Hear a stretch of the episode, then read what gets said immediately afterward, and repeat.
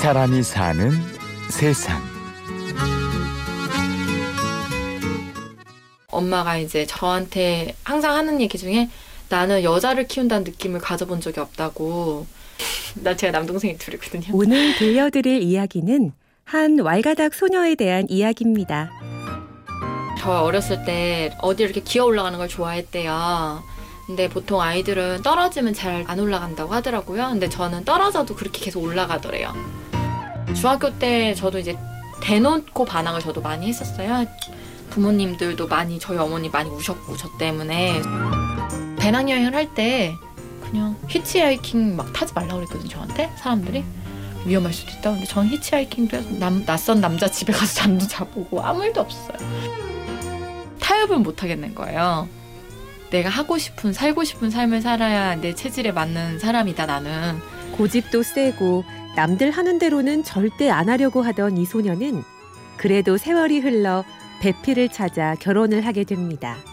하지만 그녀는 위험천만하게도 설악산 암벽 중턱에서 로프를 붙잡고 웨딩 촬영을 하는 사고를 또 칩니다. 이거 베일 벗었다? 그냥 일반적으로 그냥 운동복 반바지를 이렇게 입고 갔다가 그 산에 줄 타고 올라가기 전에 거기서 이제 웨딩 드레스를 갈아입고 미리 말하면 분명히 하지 말라고 태클 걸 거를 제가 알았기 때문에 한다고 얘기 안 했어요. 저는 하고 나서 사진을 보내드렸죠. 석기식 커피는 가루랑 같이 끓여진 커피예요. 그래서 서울 종로구 피룬동의 골목길에 들어서면 중동 지역 어디엔가 있을 것 같은 파란 대문의 이국적인 카페를 만날 수 있습니다. 카페 안에는 아라풍의 예쁜 소품이 펼쳐져 있고 메뉴판에도 이국적인 이름들이 가득합니다. 서울 한복판에 아랍풍 카페를 열고 아랍 배낭여행 인터넷 모임을 이끌고 가끔은 직접 중동으로 가서 통역도 해주는 이 사람은 김주희 씨입니다. 나는 모로코가 이렇게 매력적인 나라라고 생각하는데 아 그러면 이런 문화 차이를 어떻게 하면 조금 더 줄일 수 있을까? 그래서 그러면 문화를 접근하는데 가장 기본적인 방법이 음식이 아닐까? 음식보다 더 전에 전에 차가 조금 더 가볍게 접근할 수 있는 도구가 아닐까라고 생각을 해서 좀 차리게 됐던 것 같아요. 남들처럼 평범하게 학교 졸업해서 회사에 취직하는 삶이 너무 싫었다는 김주희 씨. 대학을 졸업한 그녀는 사람들이 잘 가지 않는 지역으로 짐을 싸서 떠납니다. 제 동생이 코이카에 대해서 저한테 얘기하면서 누나랑 잘 맞을 것 같은데 한번 가보는 게 어떻겠냐. 그래서 특히 모로코 요르단이 눈에 들어왔었어요. 중동에 대한 어떤 안 좋은 어떤 기사거리들이 나오면서 내 눈으로 보지 않으면 난 믿지 않는다. 한번 가보자. 내 눈으로 확인해 보자. 2년간의 모로코 해외 봉사단 활동을 마친 그녀는 다시 요르단으로 향합니다. 그녀가 이렇게 중동에 빠져든 이유는 그곳에서 만난 사람들 때문이었습니다. 그런 거 있잖아요. 낯선 사람을 만났을 때 나도 모르게 긴장되고 두렵고, 근데 그게 아랍에게는 좀더 심했던 것 같아요. 기본적으로 참 따뜻하고 정이 엄청 깊어요.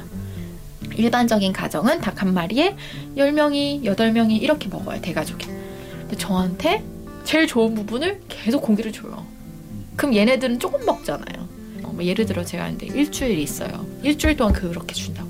저는 그냥 공짜로 밥 먹는 법을 너무 쉽게 알아서 그런 되게 정 많은 사람들이었던 것 같아요. 중동 사막 지역을 혼자서 무전 여행한 당찬 여자.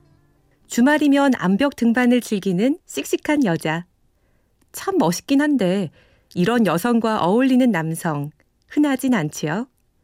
어느덧 30대 중반 부모님 속이 타들어갈 즈음 주희 씨는 한 남자를 만나게 됩니다. 근데 이 사람이 인생 스토리 들었을 때 내가 하고 싶었던 그걸 했네? 어, 괜찮은데? 이런, 생각을 좀 했던 것 같아요. 음, 그런 사람들이 많아요. 대화를 했을 때 남자들 이렇게 누르려고 하는 것들이 좀 있어요. 그런 것들이 없더라고요. 그러니까 그냥 사람을 여자가 아니라 사람으로 봐주는. 아, 나를 김주희로 봐주는구나 이런 느낌을 받았어요. 주희 씨를 처음 봤을 때 느꼈던 느낌이 이 사람은 정말 자유롭고 그 자유를 지키기 위해선 자신이 어떤 걸 지키고 있어야 되고 어떤 것들은 자신 안에서 계속 이거를 준비하고 있어야 돼. 그런 거 아는 사람이라는 첫인상을 대받았어요. 거기에 제일 매료되었던 것 같아요. 이제 성혼 무단 가출에 학교 자퇴까지 했던 말썽꾸러기와 혼자서 중동 무전 여행을 해댄 당찬 여성은 이렇게 서로를 찾아냈습니다. 남다르게 고집부리며 살아온 만큼 이웃과 세상을 위해서도 남다른 삶을 살기로 두 부부는 마음먹습니다. 저는 제가 좋아하는 말이 있어요.